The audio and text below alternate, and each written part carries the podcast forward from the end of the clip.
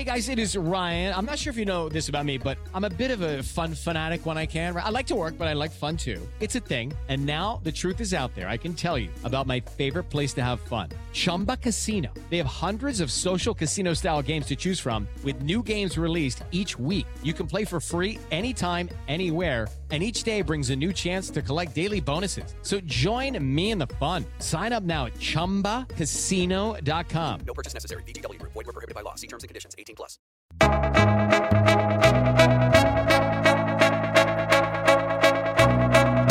You're listening to Working, the show about what people do all day. I'm your host, Jordan Weissman, and we are continuing our series this week about people who make their living in Colorado's legal cannabis industry. I'm going to be talking with Max Blatt of Concentrated Love, where he works as a THC extraction technician. What on earth is that, you might be wondering? The short answer is that he makes hash. He makes professional, commercial, retail-grade hash. And he's pretty good at explaining how he does that and what exactly hash is. And so I'm not going to spend too much time pre-explaining it for you. However, I do want to make a very quick announcement at the top of the show because it's actually very important to me, which is I realize that the first four episodes of the series so far have all featured men, which part of that was just sort of the production schedule working out the way it did. It wasn't intended to be that way.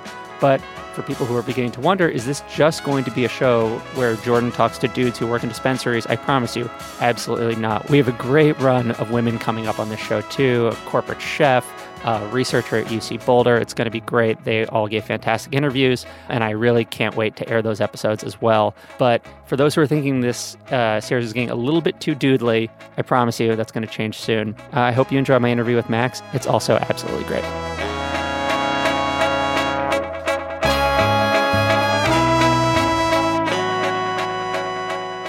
What's your name and what do you do?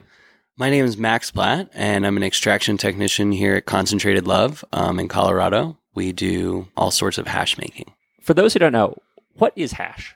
So hash is extract or concentrate. And I guess for those who don't associate those words in their everyday like we do, an extract is something like vanilla extract. If you start with a plant and then you finish with a refined oil, it's something that's very strong that only takes 2 drops to get the vanilla flavor in your coffee or your pancakes. With concentrate, it's more like something that is concentrated, that is refined to the point of almost purity. And so hash is... If we want to start at the beginning, is the most ancient form of cannabis consumption. Camel hash, which is when cannabis was fed to camels and then their poop was actually sifted through to make smokable hash, is 5,000 years old. And they've been doing it in Morocco for a very long time. From there, it developed into less gross things like... Up to today. Yeah. You're not feeding any camels. Right. Well, even so Moroccans to this date still take dried cannabis plants and whack them against trees. And they leave a silkscreen on the tree, and then they take a razor blade and wipe the silkscreen clean. And that is sold in Amsterdam, Morocco, Egypt.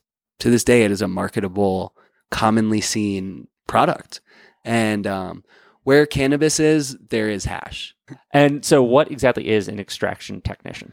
So extraction kind of begins with the plant material, right? So we work with weed, pot, whatever you want to call it. Cannabis in the language of... In the scientific of the terms, yeah. We take cannabis and we turn it into a more refined product that carries more of the medicine that people are searching for. So... if someone needs THC, if someone needs CBD, we allow them access to that at much higher levels than the plant material. So we do make oils. We do make, I guess it's hard to say, like waxes would be the right term. Like the word oil is a very liquidy connotation to it, but we can make every consistency, everything that... from using just ice water as a solvent to using light hydrocarbon gases as, something to strip the plant material of its trichomes. And I don't want to get too technical, but... I don't know. Feel free to get technical. Yeah. Basically... so you're making everything from the oil that might go into a product to a wax that I guess someone then smokes? Or Yeah. So everything we make is smokable. That's kind of like our forte. But at a certain point when THC becomes activated, so when it goes from... THCA and the gibberellic acid turns to THC. That's like what gets you high, is that conversion. And so once we do a certain level of heating and refinement, we can actually make it so you don't need to smoke it to use it. Once it's activated, you can eat it. If you put it into a vehicle, you can rub it on your skin. Literally, the more cannabis gets into society, the more creative our jobs have to become. So like, sure, everyone's made smokable cannabis, and it sounds funny to say, but we've actually moved past that now. There's cannabis inhalers, cannabis salves, bath bombs, like, and it's in every part of our life. And so it comes to us where they're like, okay, well, you know how to make that, but can you put it in this? And, you know, and that's kind of the edible end as well. You know, it's in all of our foods. And so to kind of summarize all that, your job is to get THC out, and then in different forms that can be used in all the different products. Exactly. That might be anything that you would eat, smoke, put on your body as a bomb, any of that. Your job is to create all those different... To gather it. Gather it. Yeah. So when it's in the plant material, and a lot of people know this from smoking, there's a grogginess associated with smoking plant material. There's like a tiredness, a very... I don't know. There's a way that the body doesn't handle inhaling a burnt plant. You know, like it wants to be healthier than that in a way, or it's like humans have evolved past needing to inhale a plant. And so we literally just remove the part of the plant that gets you high and turn it into something else. So I'm curious about how you do your job. Yeah. I want to get into the technical stuff. So you're extracting. What is your typical extraction? What is the majority of what you're producing? Right. So the majority would be light hydrocarbon extraction. And which what is that exactly? Gas is the easiest way to put it. You're extracting THC using gas. Yeah. So butane, propane, and isobutane are the three most common gases that we'll use. So let's start. You're about to do a gas extraction of THC. Yeah. And what will you be making with that? So we go off of kind of what does the customer want, but it could be anything from... So in the old days, it would all be bubble hash. Nowadays, it's going to be like wax shatter. Live resin is very popular right now, and that's where we do the same process, but with a plant that has actually not started degrading. So it's still alive. It's still frozen and preserved, and that actually retains 90% of what's on the plant when it's living. So let's say glass shatter. Yeah. So, and what is glass shatter exactly? So shatter, which gets its name because it breaks like glass, is a concentrate or a hash where the molecules are spread so thin and so clearly that you can see directly through the hash. It's like a window pane. So the directions of, you know, relating it to glass or something that shatters came about. And what we're going to do that is... Yeah, so take me through. Yeah.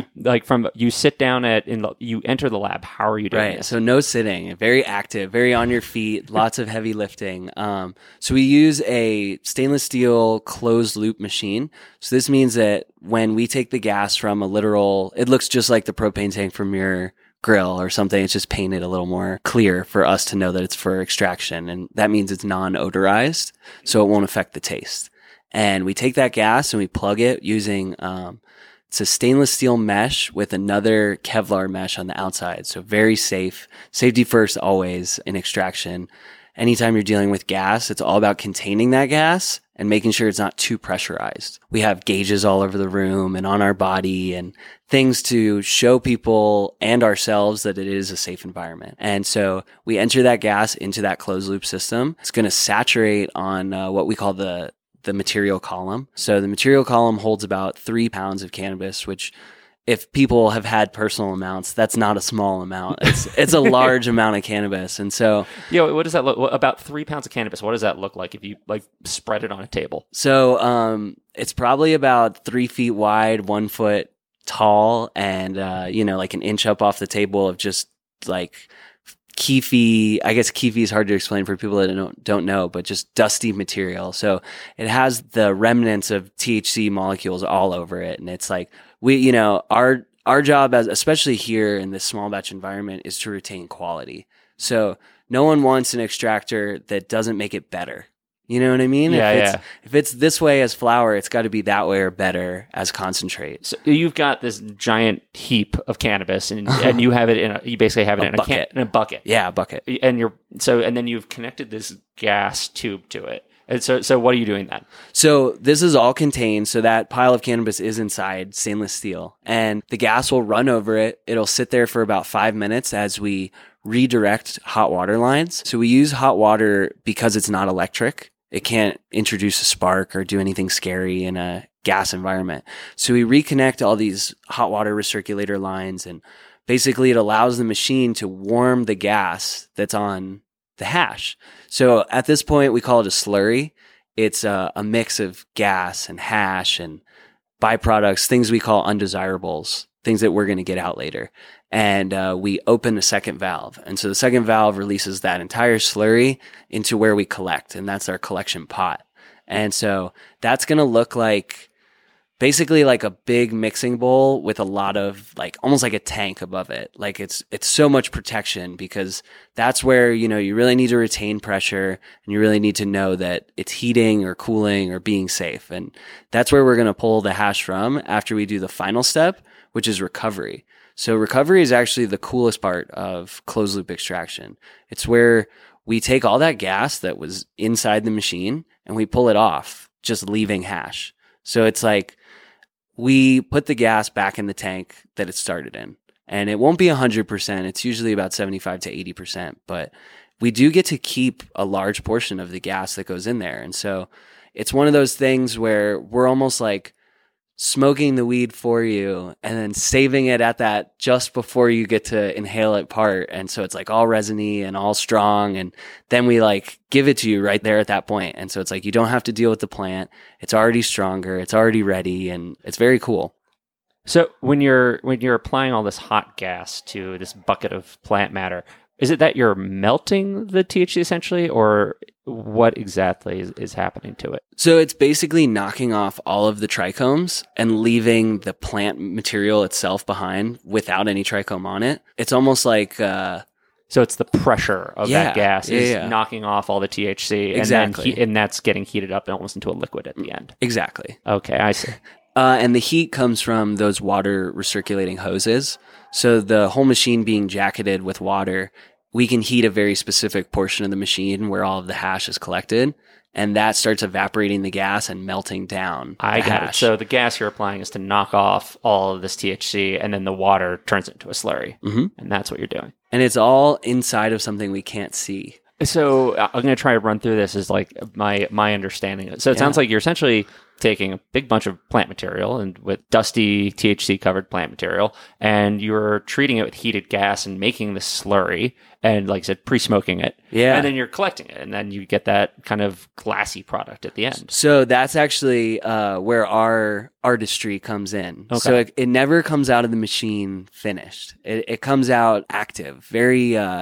like a very small amount of gas makes a lot of activity in room temperature. So gas, especially butane, wants to evaporate at negative 34 Fahrenheit. So you can imagine like it's almost boiling at room temperature. So you have a boiling slurry of THC. Uh-huh. And then we do what's called a pour. And we pour that out onto a pan that has a plastic film called PTFE. So PTFE is like very lab grade, very clean, very, it's perfect for shatter.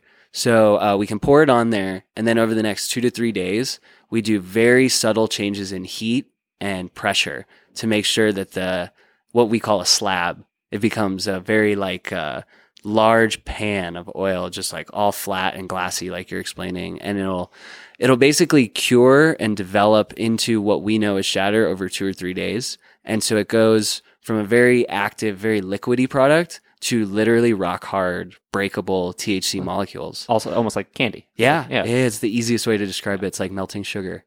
It's a highly technical process of melting sugar. It's very slowly over 2 to 3 days. Yeah. So during this process, that's 2 to 3 days, the whole thing. So the actual run, the extraction with the gas and us moving around, that's about 45 minutes to an hour.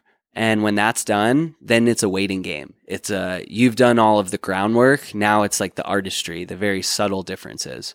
So what we do with running the machine is very trainable. It's very, it's a system. You know, the system is built to run the exact same way every time. It's once you crack that system open and start working with the oil that you become more of an extraction artist than a technician. What do you mean by crack it open? So when you pull the bottom of the machine off, which is called the collection vessel, it's still under a little bit of pressure. So you purge the air out and you use a series of wrenches to open it.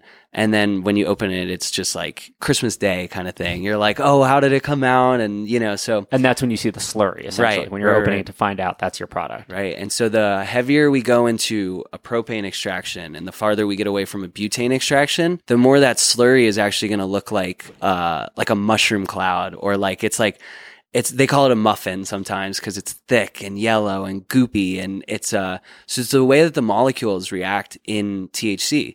Propane is a shorter chain molecule, so it wants to make little bubbles very quickly. So like it's like this big forming mushroom cloud, and shatter made with butane is very big, slow moving bubbles. And so it almost looks like just something like evaporating or blowing bubbles. And so you said this is where the real technique, this is what makes a technician into an artist. So what is it that you're doing at that point that is so difficult or tricky or requires that artistic touch? Right. So there's many tricks to the trade. A big thing with shatter is the pour, is having something that pours liquidy for you and gets really thin. And so the thinner we can get it, the more clear it's going to look at the end, and really just taking care. So not rushing through an extraction, knowing when knobs, you know, need to be turned. We call ourselves glorified knob turners sometimes, because like that is an artistry, is how you turn a knob or how you allow gas to go over material. And so there's like little things where it can make a product lighter and sometimes more flavorful. And for a lot of people, we eat with our eyes, you know, like we see something, and if one is amber and one is gold, we'll choose the gold one because it's just calling to us more, or it's just saying that extraction was, you know, done more carefully, more properly. And so we take a lot of pride in the fact that we can, you know, become Rumpelstiltskin. We can turn, you know, hay into gold, or, you know, take things that people years ago were throwing away and make it into a highly desired product. And so, you know, we are the masters of byproduct, the extraction artists. So it's time for today's Lucky Land horoscope with Victoria Cash. Life's gotten mundane, so shake up the daily routine and be adventurous with a trip to Lucky Land. You know what they say, your chance to win starts with a spin. So go to LuckyLandSlots.com to play over 100 social casino-style games for free for your chance to redeem some serious prizes. Get lucky today at LuckyLandSlots.com. Available to players in the U.S., excluding Washington and Michigan. No purchase necessary. VGW Group. Void where prohibited by law. 18 plus. Terms and conditions apply.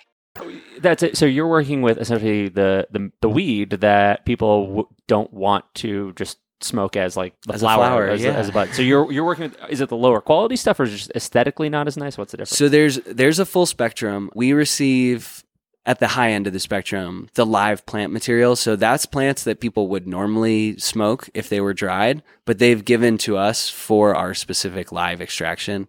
And we actually do something really cool with the live extraction here, which is grow diamonds, THC diamonds. So they're perfectly pure, 99.99% THC grown in its own extraction. So it's using heat and pressure over time, and it takes almost a month. But it's comparable to an at-home science kit when you were a kid, and they would give you like a mason jar or a Pyrex dish, and they're like, okay, so you put the solution in, and over time with heat, this solution will purify.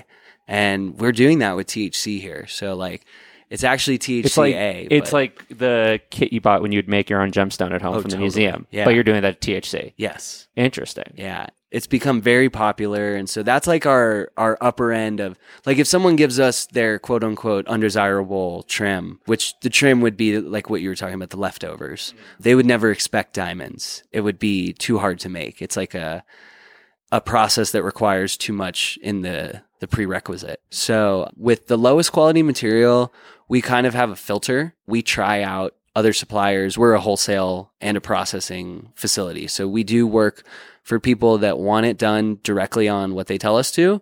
And then we do other work where we hand select the material and then choose where it goes. And so on hand selected, you know, we have more of a filter for this needs to be better, but as an extractor, you never don't take the challenge, I guess. If something looks bad or if someone says that it's bad, you want to do as much as you can to make it good on our end. Is your job partly to make the lower quality stuff good or make good stuff great? Or what are you trying to... Always to improve quality. Yeah.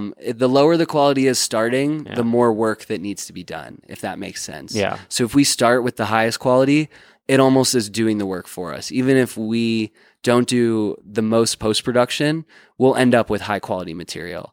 But if we start with low quality material, it takes a little more post-production, a little more artistry to get it to be pretty, to put the lipstick on the pig, I guess. So I want to come back to the art of it. So what you said, like, one thing is adjusting things correctly to get the color of something correct. Mm-hmm. What else are you looking to, what else are you monitoring? What else? Consistency is a big thing, especially with shatter. That'll be a great example or a good, jump off point. Shatter can be soft or it can be breakable, and someone may use it as medicine for, let's say, Parkinson's. So if someone has Parkinson's and their shatter is breaking over and over and over again, they're going to struggle with that. They're going to have a hard time. So we can actually alter it with lower changes in heat. So changes in heat that are less drastic and make it more malleable, more slowly breaking. So it's almost smooth and soft like a butter, even though it looks like a shatter.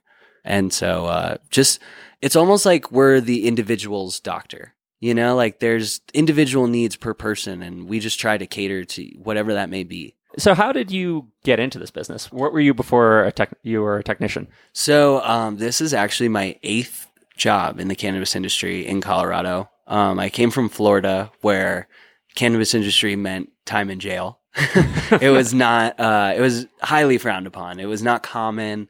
And I came out here and I immediately said, this is where my niche lies. I want to grow weed. I want to be part of this industry. I want to see it grow. And so my first gig was trimming, back of the house. So we call it front of the house being sales, back of the house being production.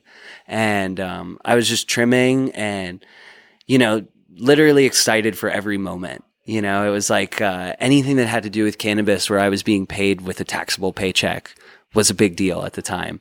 And I worked my way up. After 3 or 4 jobs, I was doing, more management roles at dispensaries themselves and learning about what we do to get product and how we send it out. And there's so many rules and it changes so much. And so much is based on taxing and what we need for recreational versus medical, and as a state, how we act. And so a lot of it to me boiled down to, if I want to see good things in this industry come out, I have to have my hands on it. I can't just be selling a product and saying, this is good because someone else did it. Like, I literally don't know what that means. For me to know the quality, I have to have my hands on it. And so my first extraction gig was in 2015. We didn't make oil that people smoked.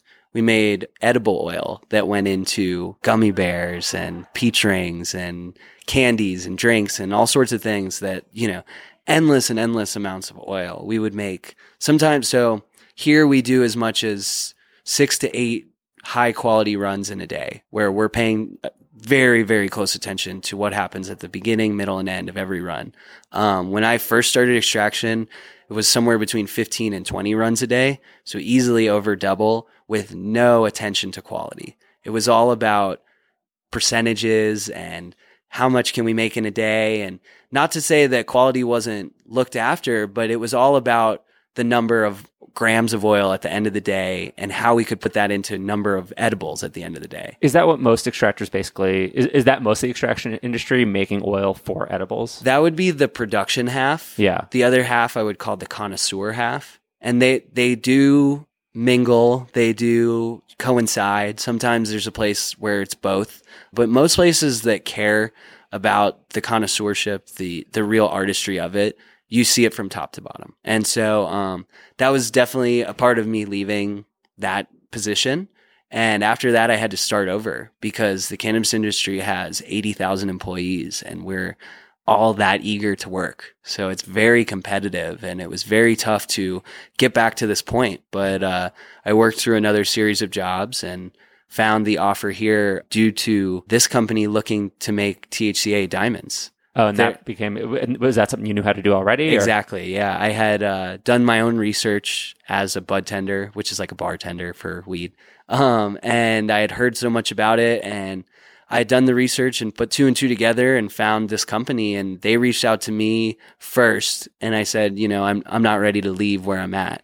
And then 2 months later, I was like, okay, I'm ready to leave where I'm at. Let's do this. And I came here, jumped on board, and it took us a little bit of ironing out the kinks, but we really got what we call the tech, or the technique of growing the diamonds and doing live plant extraction to a science, where we know exactly how it's going to come out, what it should look like at what day. And, you know, it's really turned into something that I am shocked to see evolve every day.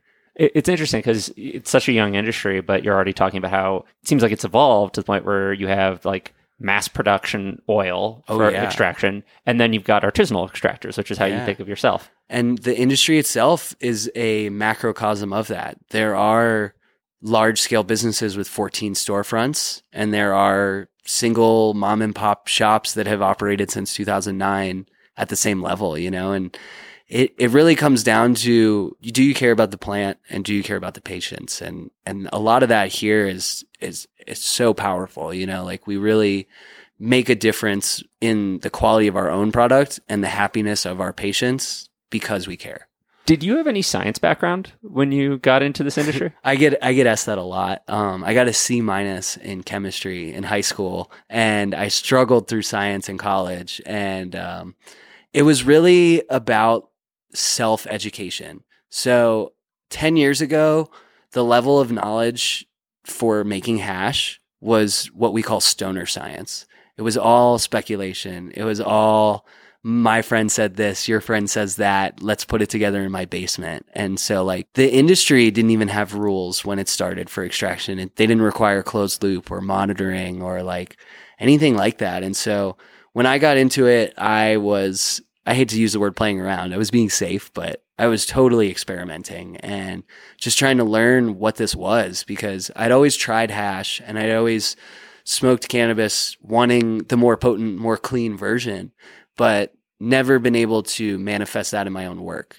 And so once I was in extraction here and really like, you know, given the keys to the car, it was cool to see what we could accomplish and what new levels we could push. So since you didn't have much of a science background, how long did it take you to get trained as a tech? Right. So when I first started, we were in that production facility, and we kind of worked with training wheels, as we would call it. So you have another technician who knows the ropes behind you, but they don't tell you anything. They kind of are like, I told you how this machine works and I've given you the tools to run it, but I want to see what you do under pressure. And it's a literal statement and a metaphorical statement. Like, yes, you're putting pressure on yourself, but you need to see how someone acts nervously around a machine under pressure, because it is a dangerous thing to do. It is something that takes training. And so I kind of did training wheels, you know, operation for about a month.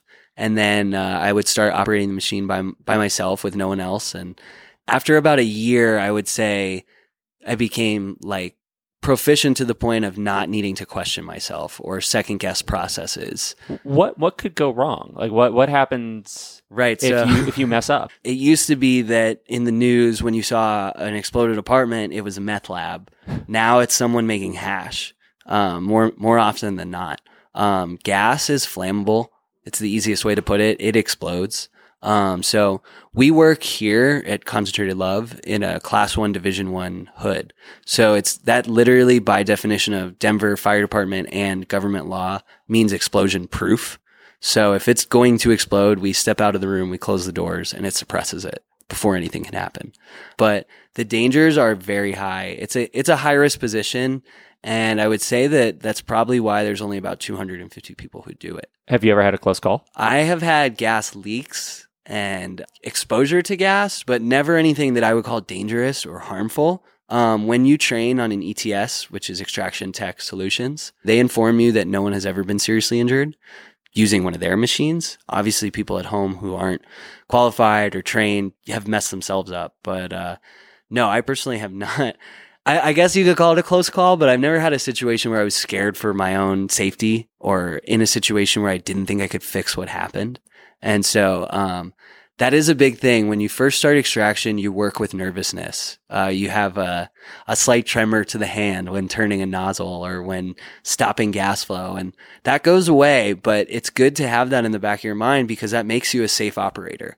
The most confident people will become comfortable and, you know, they think they do the same thing every time. There's no room to mess up. And so it is something that requires an attention to detail. The way you describe the work sounds actually very analog in that you're turning knobs or nozzles. Oh, yeah. So because when I would think of this, I would assume that you're sort of sitting behind a computer, but it's not, or is it? I mean, how much of it is your, you know, playing with a keyboard and how much of it is actually twisting buttons and such? Analog is the best way to put it. It is, it's so rudimentary and it's so simple. And it really, the only time we spend behind a computer is putting in the data to make sure that we don't confuse one of the 960 batches that have been made recently, you know, and, we aren't technicians like engineers. We're technicians like cannabis engineers. Like we're really only dealing with plants. And so the technology doesn't need to get so advanced that it becomes digital. I mean, there's always a more expensive way to do it, I guess would be the way to say it. But, you know, even the most technical $100,000, $200,000 systems are rudimentary stainless steel. So when you're letting the gas flow onto that bucket of plant matter, mm-hmm. you're literally just turning a knob to like, okay, we're going to change the pressure gauge right now. Right. So our gas system is two knobs, one knob for inflow, one knob for outflow. Our ETS system is three knobs and it's just control of pressure. And as simple as that is, there's like the seconds make the difference, you know, when operating. If you do something longer than someone else for 10 seconds, it can change how it looks or change when you finish or how efficient the run really is. Given that this process is so analog, I'm kind of curious, what's like physically the hardest part to do? So it's from start to finish, a physically demanding job. You go from a lot of stuff 7 feet in the air to on the ground. So a lot of stretching, a lot of movement of objects over 50 pounds. The entire extraction system has a jacketed water recirculator on the outside. So if that's hard to picture, it's a series of stainless steel tubing that has stainless steel tubing around the outside so water can go between the steel. And so everything is double layered. Everything is heavy. Your first 2 weeks, your knuckles look like you got in fights. Like you're covered in nicks and little bruises all over the hands. And it's very like we always say if someone's been a car mechanic or an HVAC technician, they'd be perfect because they're banging into metal all day. And so that's kind of like your job is like a series of moving parts that are really, really heavy and really, really sensitive. So like you don't want to just drop a 80 pound collection vessel full of hash on the ground. Like you want to very carefully, you know, put that down, place it on the floor and open it softly. The physical labor is pretty constant. It's basically your only breaks are during the process we call recovery. So when we use what's called a Haskell pump, which is most commonly used to pull natural gas out of the earth. So it's powerful enough to get gas from the earth to a tank. It's definitely powerful enough to get our gas out of the machine into a tank. And that process takes about 30 minutes to get 7 pounds of gas from one piece of machinery to the next. And that's kind of our break. So we do like 20 minutes of setup, 5 minutes of really pumping it and getting all the knobs turned and all the special things done. And then we do our recovery. And once recovery is done, we're kind of all hands on deck. So no matter what anyone's doing in the lab, we're working on that run when that run is done. And it allows for quality control as well as multiple opinions. So when we get to that, you know, artistry coming in facet of the job, multiple opinions always make something better. And at that point, you're looking for color, for consistency, for, okay, how do we pour this out correctly? Exactly, yeah. Basically, we're hoping that we don't have to do too much to affect it at this point. And if we do, you know, it's not like a frown on our face. It's kind of like this is where more science gets to come in. And we have so many levels of refinement. Like there is the main machine we've been talking about, but we also do alcohol and ethanol refinement and distillation. So distillation is where we clean out all the alcohol. We take the remaining THC molecule and use very specific heat and pressure throughout glass pressurized machinery. And that heat and pressure literally leaves us with just a raw THC oil that is no smell, really. It's like if you hold a jar of it upside down, it won't move. It's clear. And some labs are able to test that at 99%. We usually top out about 92%. But that's still for starting with the bare minimum, maybe 10% THC material, and doing literal washes of alcohol and gas over it, we're able to get it to 92%. And so when you really think about how many starting grams of plant you really start with and then what you finish with, it's a really heavy process of refinement. Like we're maybe getting a 7% final yield, but we're left with such a high quality product. What is the part of your job that most people don't understand? So it's probably all the labor. I would say that most people think that hash is a push and play kind of thing. Like you just get this material and you press start and then it comes out and you put it in your easy bake oven and, you know, it's done. And it's really like, it's such a heavy position. Like you're put in this place where you are responsible for how it's going to look, what it's going to look like, and how it's going to move around and everything. I mean, you're the godhead at that front. Like nothing can go past you. And if it does, it's immediately recognizable. So I guess the scrutiny and the pressure is something that people don't understand. And I've worked with people that didn't want to do this job, that didn't want to be an extraction technician, that clearly found out quickly because of the pressure, because of sometimes things don't go right. And you don't have to be a scientist now. You have to be like an auto mechanic. Like you have to fix something on the fly while it's running, while it's under pressure, and still make that hash look good and come out clean and test for a lab. There's a lot of scrutiny. And a big part of it is you get to a certain level and then you don't think about it anymore. So it's like it took me, like I was saying, almost a year to become proficient and not second guess my processes.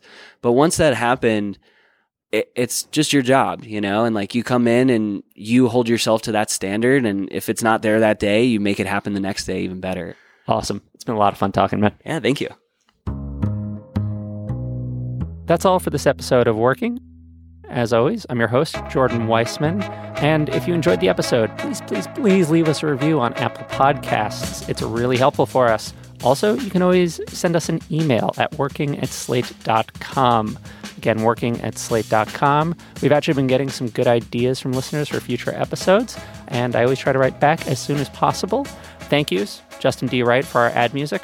Also to Marla and Jay, who I forgot to thank previously for letting me crash in their guest bedroom when I was off in Colorado recording all of this. And finally, my producer, Jessamyn Molly, without whom I couldn't do or put together anything on this show. Until next time.